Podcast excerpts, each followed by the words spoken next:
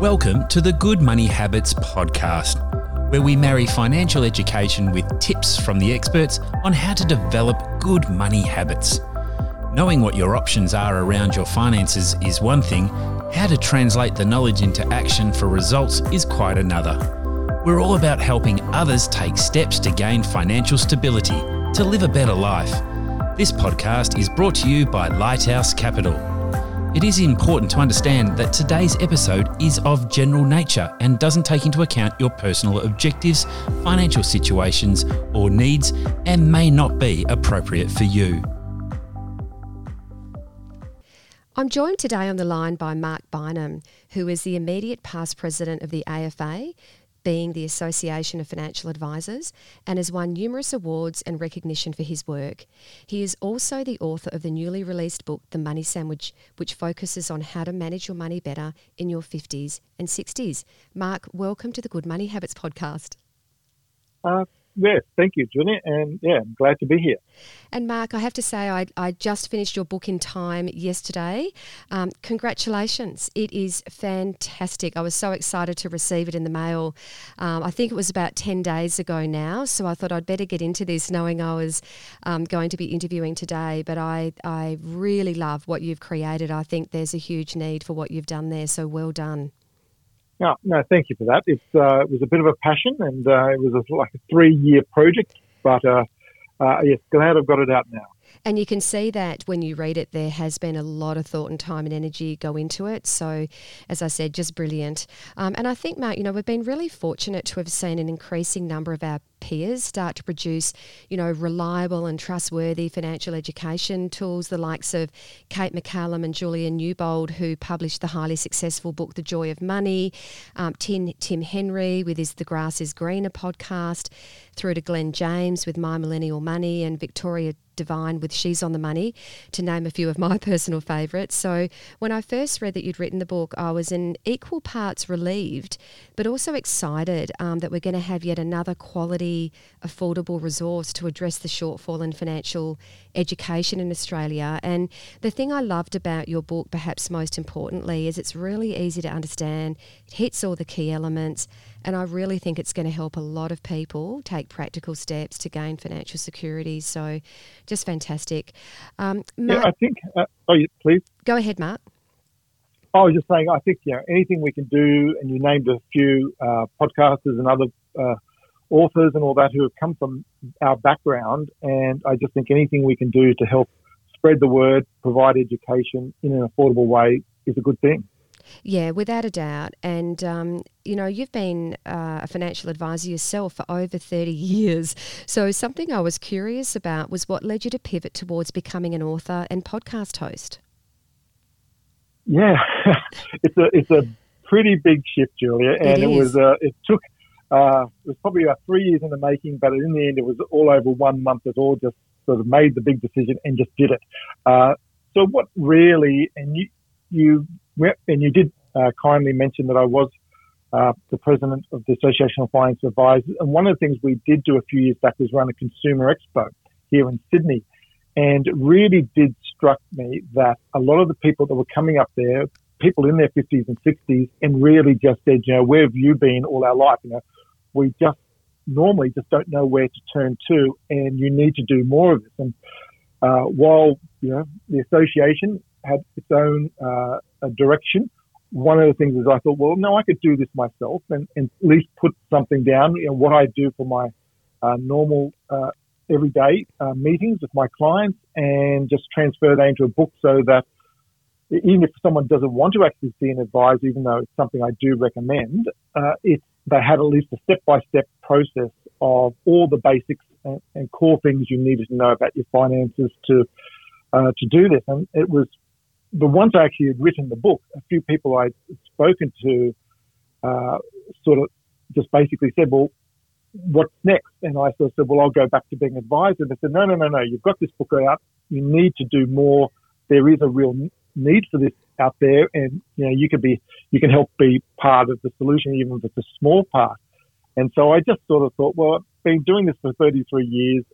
If I actually move into this, there's even an option for me to do some coaching as podcasting, And as long as I'm not really recommending product, I can do this at a much more lower cost base and help supposedly the many rather than the few, which when you're, when you're an advisor and you have so much compliance and regulations controlling you, it does limit the amount of people you can actually get to see. So there was it. That was the decision. And that's a beautiful segue, I guess, into my next question for you. And that is that we have seen major changes over the last decade in our profession, unprecedented, really. What impact do you feel that's having on the everyday Australian actually accessing advice today? It's definitely making it more difficult. Uh, one of the roles I had was actually liaising with government and, and our minister um, uh, for finance and superannuation. And there was no, there was definitely from both sides of politics, they wanted to keep uh, advice affordable. And so it was a really good headline, the affordability of advice. And even ASIC is doing a survey on the affordability of advice.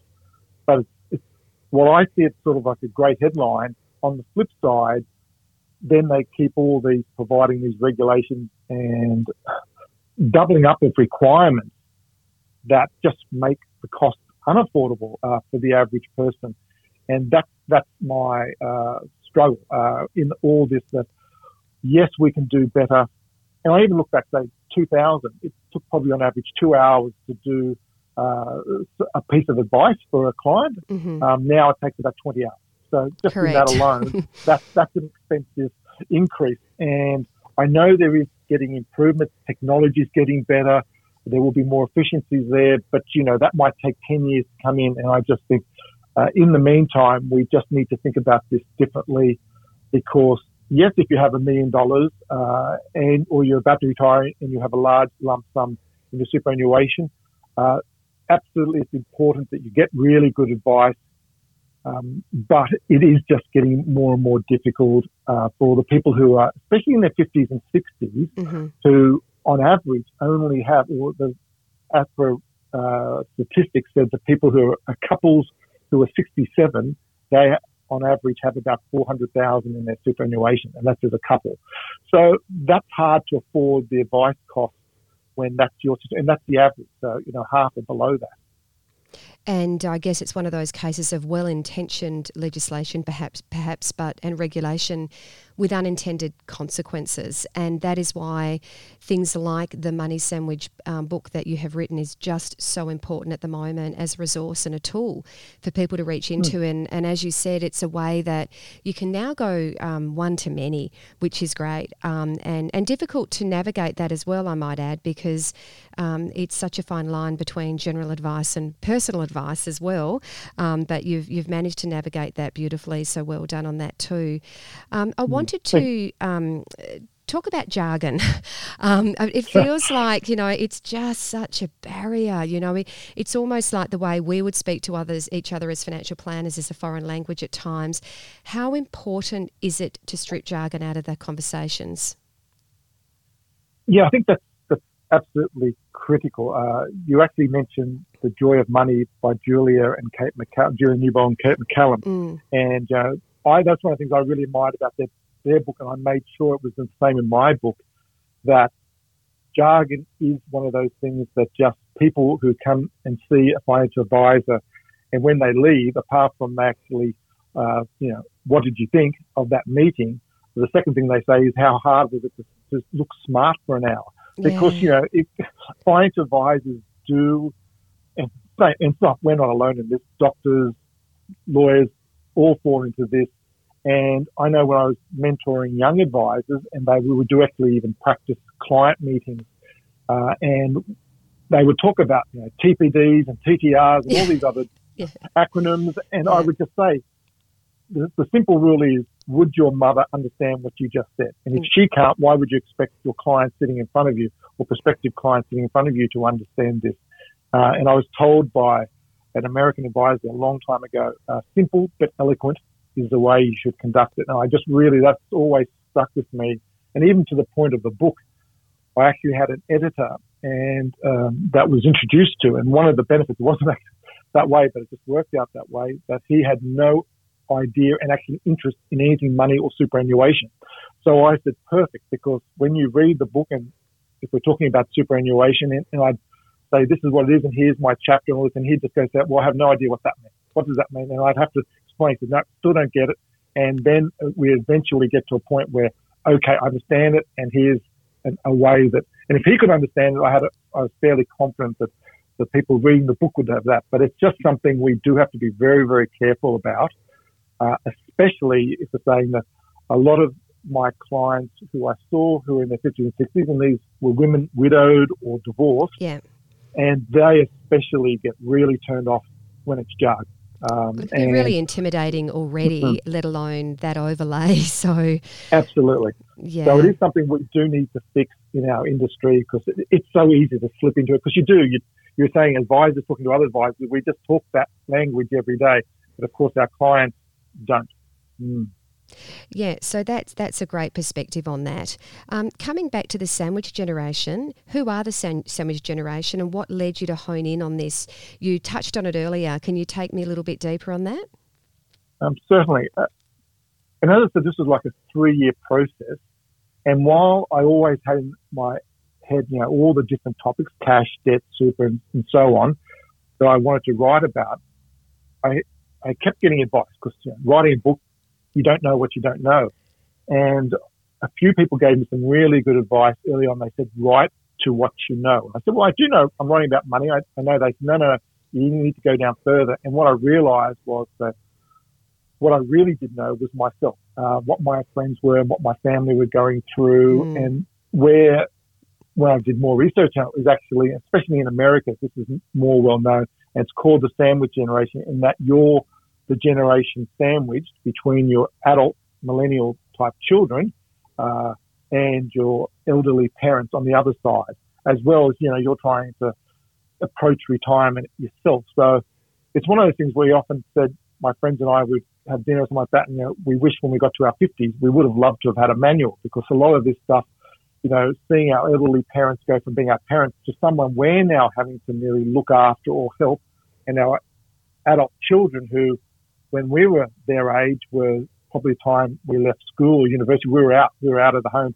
Whereas millennial children now are living basically at home right through to marriage. Mm. And so it's just very different what we're experiencing now um, to what any previous generation is. So I think this sandwich generation will, in all we do, um, they said baby boomers changed the spending habits of Australia and how people and services changed their habits.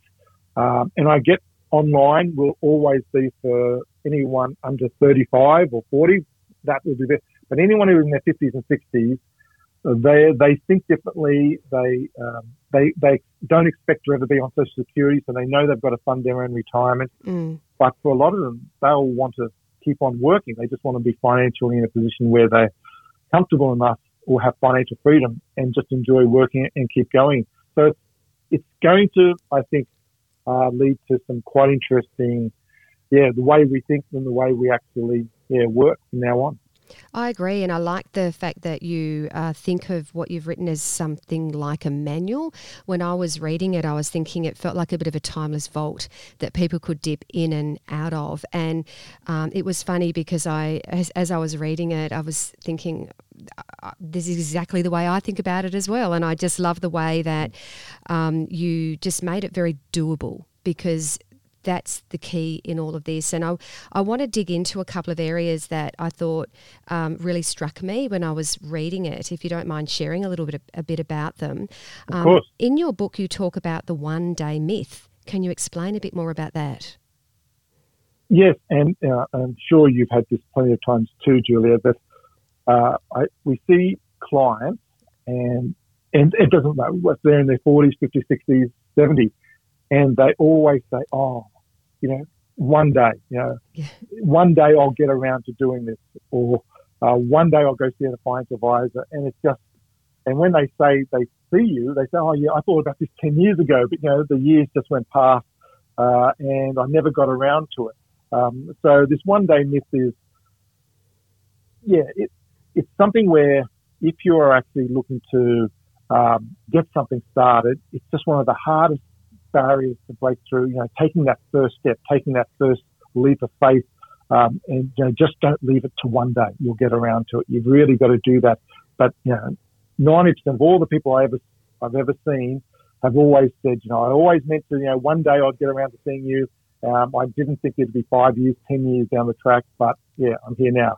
So I just wanted to really emphasize in the book that, yep, don't, if, if, if that applies, if that resonates to you, that one day I'll get around to this, no, make that step, uh, take action and start now. I was about to say, I think the message in all of that is just start, isn't it? Just take yeah. the step. And um, something I always remind people of is that this is a skill. Um, and, you know, like you don't have um, Wimbledon champions just step on the court and, and win the game without training and coaching and, and taking the time. So it's understanding that um, they might not get it all right the first time, but just keep trying, just start and, and just keep um, gradually working through it. How important is it for people to know their numbers, Mark? Yes, I think know their numbers or just the knowledge uh, of what's happening in their finances and situation mm-hmm. is just so important. It's one of those core basis. If you had a small business, if you didn't understand your numbers or your cash flow, you'd be out of business pretty soon. And yet people don't know their own cash flow. Mm-hmm. So yeah. I, if you want to make changes, and whether you want to start saving, whether you want to buy an investment property, whether you want to just put more money in super, whether you just want to pay off your credit card. If you don't actually understand your numbers uh, or where your money is going every month, and I speak to people who are on salaries of fifty thousand. I've spoken to people on salaries of a million dollars, and so many times they say at the end of the month, it's just all gone. Yeah. And we don't know yeah. where we go. You know, um, yes, someone who's probably on a five hundred thousand or a million dollar salary have a much better lifestyle, but it's still all gone, and they just don't know their numbers. And I just think if you want to make any changes or any positive changes to your um, to your um, to getting your finances and money in order, you've got to know the numbers. And I want to drill into that a little bit more, the cash flow management side. In this um, podcast series, Mark, right back at the beginning in COVID, we recorded the foundation series. And within that, we share um, a simple system, one that I've used with my own family that we find works really well. And when I was reading your book, the system was virtually identical. And there was a couple okay. of bits in that that I thought really stood out. And I thought it's interesting that we landed in the same place. And I wondered if you could share a little bit about the system and how it works. So, um, having the um, everyday living account and then the savings account. Do you mind sharing a bit about that? Yeah, certainly. And I've seen variations in different buckets or uh, people say. Uh, but what I do is I try and if I see someone's cash flow, and, and what we would do is sit down with someone, uh, take out the last month or last two months credit cards or bank statements, and you just need to work out where your money's going. Uh, as I said before, you just need to know the numbers. But once you actually isolate it, you know, this is how many copies I've had, or this is what I've spent on shoes, this is what I spent on food, this is what I spend on rent, or the mortgage, cars, and such. Um, you need to, to, to separate it um, into um, the, the uh, essential items and discretionary items. Yeah. Um, and so what you what I mean by that is um, essential items. Yes, you're always going to have to um, uh, pay your rent and pay petrol for your car and so on. But there are discretionary items that you know how much you spend on food. Yes, of course, there's some basic groceries, but you know how many times do you use Uber Eats? How many times do you have coffees? How many times and they're the discretionary costs that really, if people need to make changes or they say, I really want to be able to try and save more, that's, that's where you focus on. Because, you know, the essential ones you can't change. Very hard to do that. You know, maybe if you're paying electricity, you can try and get a better electricity deal, but in the whole, you still got to pay your electricity bill. So those sort of things, it's very limited, but the discretionary cost. And if you quite quickly, even if you just do the last month, you'll see very, very quickly where your money ends what happens is it really does surprise people. Wow, I didn't actually realize that last month I spent that much on movies or Uber Eats or something like that. Yep. So if I'm spending three days a week on Uber Eats, well, maybe I cut that back down to two days and I eat in uh, and all these sort of things. But at least you know where your money is going. And once you have understand where your money is going, you can actually make decisions. And the the second part to what we look and do is we actually say for people to set up two separate bank accounts mm-hmm. one for where your uh, one for where your salary goes into, and whether that's once a month once a fortnight or, or whatever. Um, because one of the things people do say is, um, especially if they get paid monthly, you know, the first week they live really well, second week maybe okay, but third week's a bit of a struggle. And by fourth week, they're actually maybe living on debt. Exactly. So we need mm. to we need to fix that. And the easiest way was going back, you know, 30, 40 years when everyone was paid weekly. So the second bank account we set up is, uh, which is the one you've got your tap and go card against, is you pay yourself a weekly salary that at the end of that week, if you've blown it all, well, that's fine because that was your the discretionary cost. All your major costs and all that were settled in your um, major account, uh, which is where your salary goes into, and hopefully you've got some control and understanding where that is. And it takes a bit of working. Sometimes you've got to tweak it about how much you're paying yourself each week or that, but at least that's a, a nice, easy system rather than all your salary coming into the one tap and go, which is where, of course, you're just tapping and going all day long and you don't realise where that money is actually going. And it's just too long a time frame, a month, to really get a gauge on whether you can afford something or not. What I really like about the weekly thinking is it gives you, uh, it's just easy to think in weekly terms. If you're getting towards the end of that week and you're getting low and you're wanting to order in takeaway or go out for dinner, well, you get to make a choice. You can make an omelette or you can go out and get the takeaway or, or have the dinner out, but knowing that you're really dipping into the next week's um, allocation that you've got there. And I like the fact that it's almost like a, a really um, easy, um, reliable signal to say, hang on a minute, I'm now possibly spending more than I'm earning, which is the key to this. And it's just pulling it back um, in such a simple way. So I, I, love that system. I think it makes a whole lot of sense. And the other reason I like it is it can help people manage bill shock. So in the savings account, if you know what those fixed expenses are that you referred to earlier, Mark, when the bill comes in, it's not that sinking feeling in the gut of how am I going to find the money. It's okay. I knew that was coming. I've got it allocated. Um, so I think it's just a just a, a nice um, nice, simple system that works. So mm. I think and, that's great. And it, and it, needs it needs to evolve. It needs to be tweaked because you know a lot of those exp- uh, major expenses are one-off expenses in a year, and so until you've done a whole year, you don't actually know it all. But you know, it's just a matter of tweaking as you go along. True. But it, it is seems to be, you know, you know your numbers, you, you feel like you've got control of your money now, and that then allows you to then be able to make decisions uh, because sometimes people do spend more than they earn uh, and do need to make some changes. So, on that note, what advice do you have for people who discover through that process that they are spending more than they're earning? Yeah, probably two two things on this is that I really see is that you do have to make. The first thing, you just have to make some hard decisions. You can't go on uh, spending more than you earn, and at least if you know where your money is being spent on, uh, and that was usually the first critical thing. People don't realize why they don't have enough money by the end of the month because they just don't know where it's all going.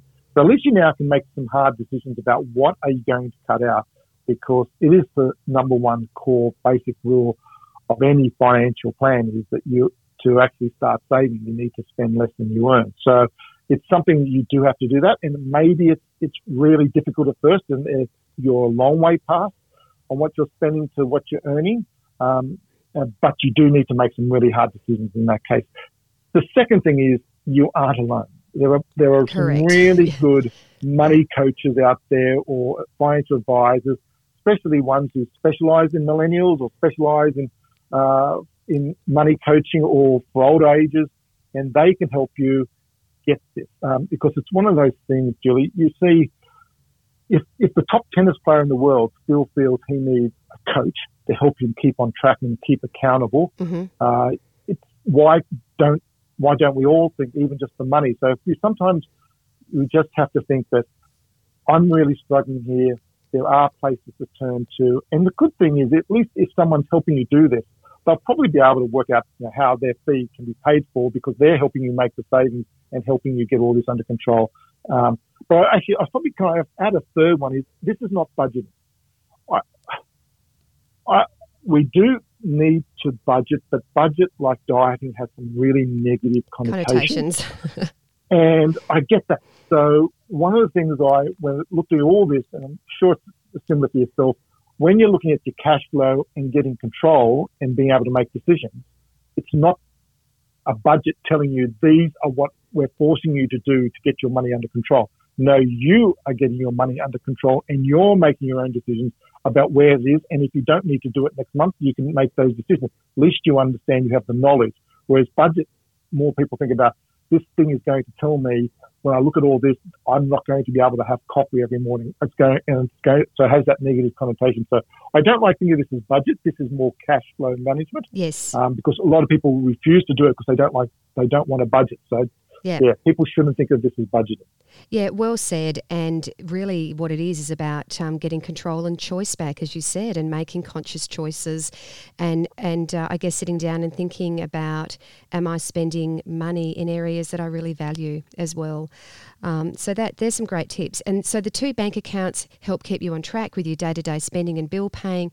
What are the steps then to ensure that you can achieve your medium and longer term goals, such as saving a deposit for a home or maybe upgrading a car, paying for a holiday, early retirement, and so on? Uh, it, it is an interesting one because it, it also helps you. Uh, depending on your age. You know, if someone was in their 50s or 60s, you'd be sort of saying, well, once you get your spending under control, once you're actually starting to save more, you know, you'd be wanting to top up your superannuation uh, and get that uh, working harder for you. But someone who's in their 20s or 30s who have 30 odd years before they can access superannuation, it wouldn't be the same advice. But saving is still really important. And one of the things is, uh, and there's no real critical number, but you know, if COVID showed us anything, and what you were saying about before about your previous podcast and work on cash, on saving, everyone needs a nest egg. That's the first thing. So whether it's two or three months worth of expenses, you need to have that as your first major saving goal. And once you've got that, and say that's $3,000 or $5,000, once you have that, anything that you're saying to save now after that, hopefully in a high interest type account, there is a point where you say, well, okay, I've built another five, built another 10, built another 30, 50,000. Uh, what do I do with that? And that's where, again, getting really good advice will help. But the things you'd be looking at would be shares or property, uh, things that will actually provide good income producing assets for you. Because at the end of the day, financial freedom, whether it's retirement or, or whenever, uh, financial freedom is about having really good assets that are providing you an ongoing income that's replacing your own income. So you don't have to work anymore. So that's really what I'd be aiming at um, is to, and, and also once you actually do buy a home or buy an investment property, some of those savings you would not only be doing the savings, but you'd also be paying off your home as well. And probably, yeah, if you have your home, you know, maybe if you're if you're in just saying some very rough numbers, you know, you've got your nest egg, you've got your three, five thousand dollars. Um, after that, you've got another five hundred dollars a month. You can still afford to save. Maybe two hundred fifty dollars is going um, into a savings program. Two hundred dollars is going off your mortgage. Another fifty dollars is going off, going into superannuation, something that you wouldn't miss, and can, you can do pre-tax. So those sort of things is what you're looking at. Um, but once you actually are ready to buy your home, buy your investment property, even get borrowed to buying a share portfolio, that's when you really do need advice. You know, something of such magnitude or something, if you're going to buy something for 500,000, a million dollars, mm-hmm. you, you don't want to do this on your own. You want to get really good advice. Absolutely. And you touched on retirement, Mark. When should people start to get serious about their finances and planning for retirement? Yeah, one of the things I, I heard a lot from clients was that I saw them in their 40s and 50s and they said, oh, if only I had started putting money more into super when I was younger. But life happens. You know, we, we, we're trying to pay off a mortgage. We're trying to get our kids through school, all those sort of things for a lot of people. So, uh, once you've got those debt or, or schools coming towards an end and you are in your end of your 40s or 50s, you're going to actually free up a lot of extra cash.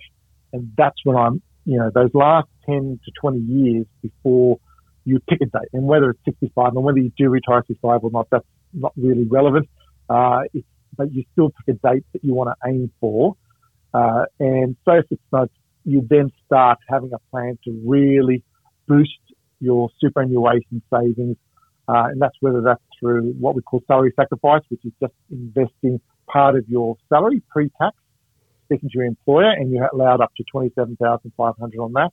or any other spare cash you have by making uh, contributions into your super, because the the government has basically said retirement, the number one retirement vehicle is superannuation because it's zero tax when you live off it in retirement once you pass the age of 60. So that's what we try and do for people who are wanting to retire or wanting to be financially comfortable, whether they stop work or not, uh, is to start boosting their superannuation as the number one savings aim um, once you're in the late 40s or 50s and 60s. And clients are often surprised at just how much they can achieve in that time frame when you show them the modelling and you pull it all together. So with a concerted effort, um, you really can kick some really big goals um, in those years, as you've as you've just highlighted. Something that I've yeah, observed. I, sorry, Mark, go on. I was just saying, and one of the things that was really important from what you just said, then uh, kicking those goals. One of those is definitely uh, getting there, uh, maybe how much they can achieve is really about where your money is invested. Um, and a lot of people, when they do look at their superannuation, and it is one of those things we just get our, our clients to bring in their superannuation stats, and you just go through it because most people have never really looked at their superannuation and what it holds. That's true. So if they're in, say, a life stage or balanced fund, they will often see on the statement, well, this is what you get if you have your money invested in a growth fund or the high growth fund if you can get another two or three percent historically on average uh, every year to your fund, it's amazing how much your money can grow and how quickly you can go. And I was told really early on that the best, the biggest risk is not actually uh, the risk of where your money is invested in superannuation, but that your money is going to run out because we're all living longer. So Correct. we do need to get our money mm. working as hard as possible for mm. as long as possible. Yeah, that's the the last um, thing that people want to happen in their later years um, when they're really looking for the security that the, t- the tank's empty. So, um, and that's where it's good to get some advice and, and, and get, I guess, that reality check and um, and align those things to make sure they line up. Something I've observed when working with clients myself in their 50s and 60s is that a common concern is that they can tend to worry about their children and money, and these can be adult children, I should say, as well. Um, you know, they want their kids to have a good start to life, um, but others might be concerned about either the money ruining them in terms of intergenerational wealth transfer, for example. So there's going to be a lot of money transitioning, you know, record amounts in the years to come, and they want their kids to really understand the value of money and have good skills with money. Is this something you've come across, and what tips do you have in that space? Uh, yes, it is something that, um, especially from the mother, um, and uh, it's, it's, not being sexist. It's just the, most of the clients I've seen. Uh, uh, for a lot of people near retirement, it was the husband is is about the making sure they have enough, but, but for a lot of the mothers, uh, their number one financial goal is making sure their adult children are, are, are financially start off in the right foot.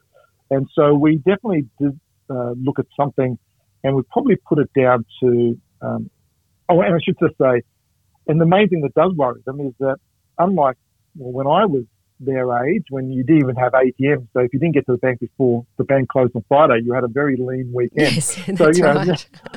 now, you know, money is so easy, and then you have credit cards, and you, you have afterpay, and so and gambling. You're almost detached from it, aren't you? Mm. Oh, it's it's it's not um, it's not great that the amount of temptation that is there when it comes to easy money. So I get that it is a real concern. So um, it's some real tips around uh, credit cards, and one of the things that we do say is that you should, it's not how much the bank says you should be able to lend. And this is something I know um, Julia Newbold from the Joy of Money really concentrates on. You know, banks are there not to be a good guy; they're there to make money.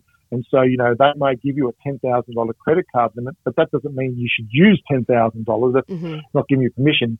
When I try and do it, that you know, what can you pay back in ten months? So, if you're going to get credit, absolutely if you don't need a credit card, don't have a credit card, or if you can pay it all off in a month, that's fine. But uh, probably about 70, 80% of people, they can't do that. So they're going to put debt on. And if we've got a two or three thousand dollar debt, you need to be able to pay that off in 10 months. So when you're looking at that, what we are talking about before about cash flow and getting control and you know how much you can save, Um, and a lot of people say no more than 10% it should be going towards a, a, consumable expense. So if it's like a credit card. So if you're saying, okay, I've got, I can afford $100 a month.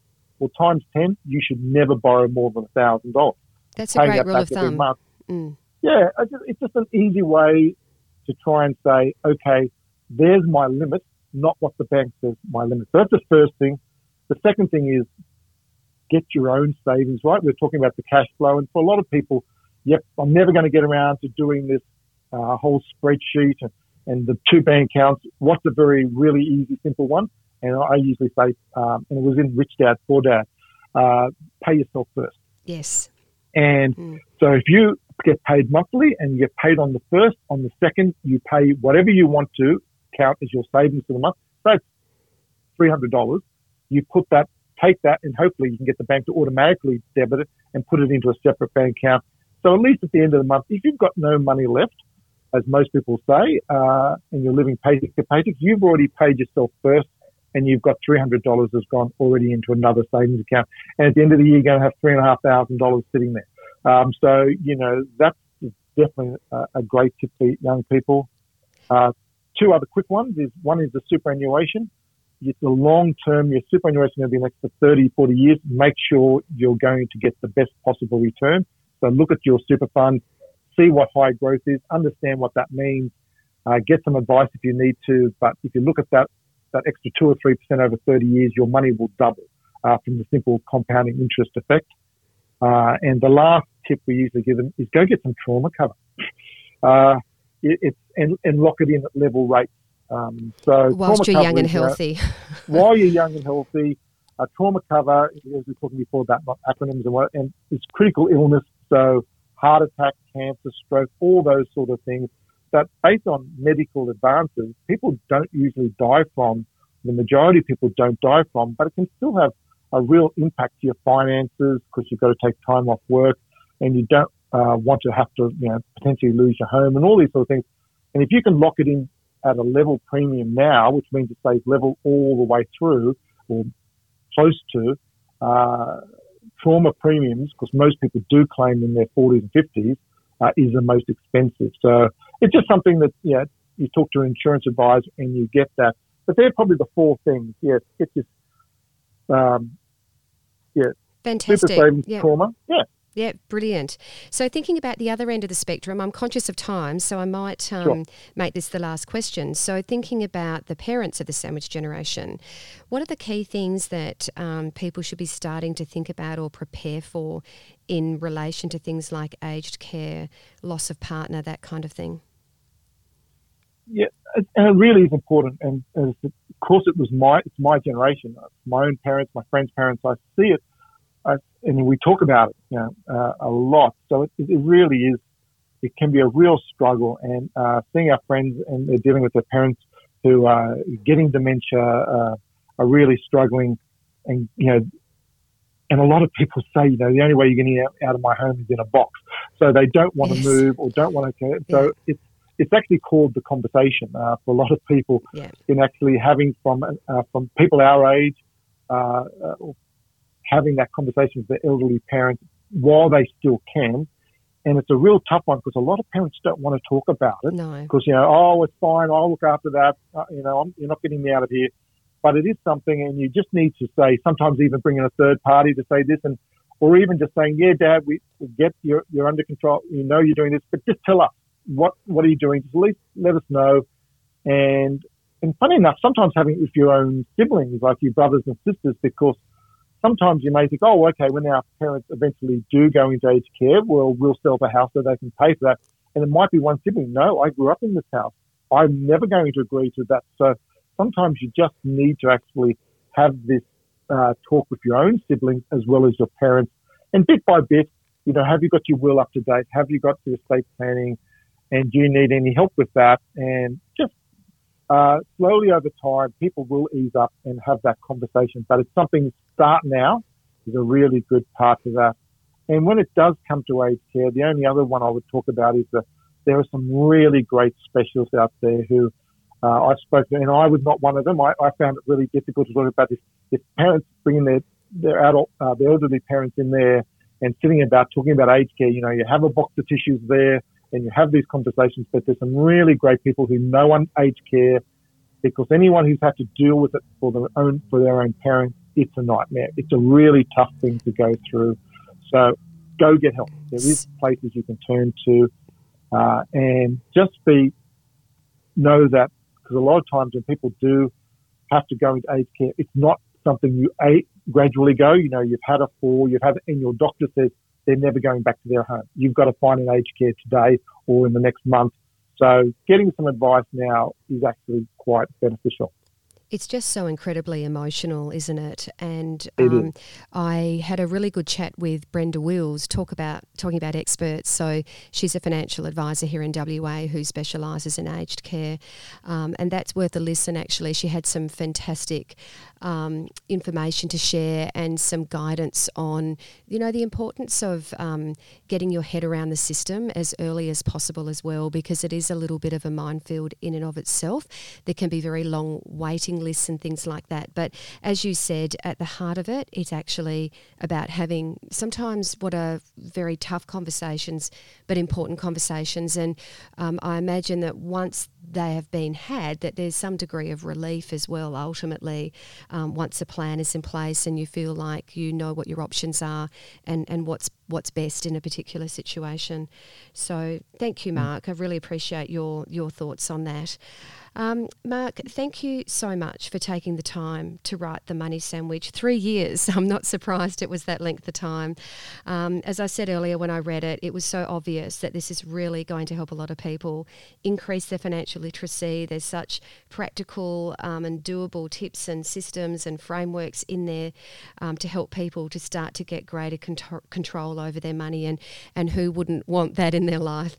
Um, we're, we're a few weeks out from Christmas, so if you're looking for for a Christmas present idea or a stocking filler, I would highly recommend um, getting Mark's book. Um, I know I'm going to be buying a few, and I can think of a few people who I think would um, appreciate that.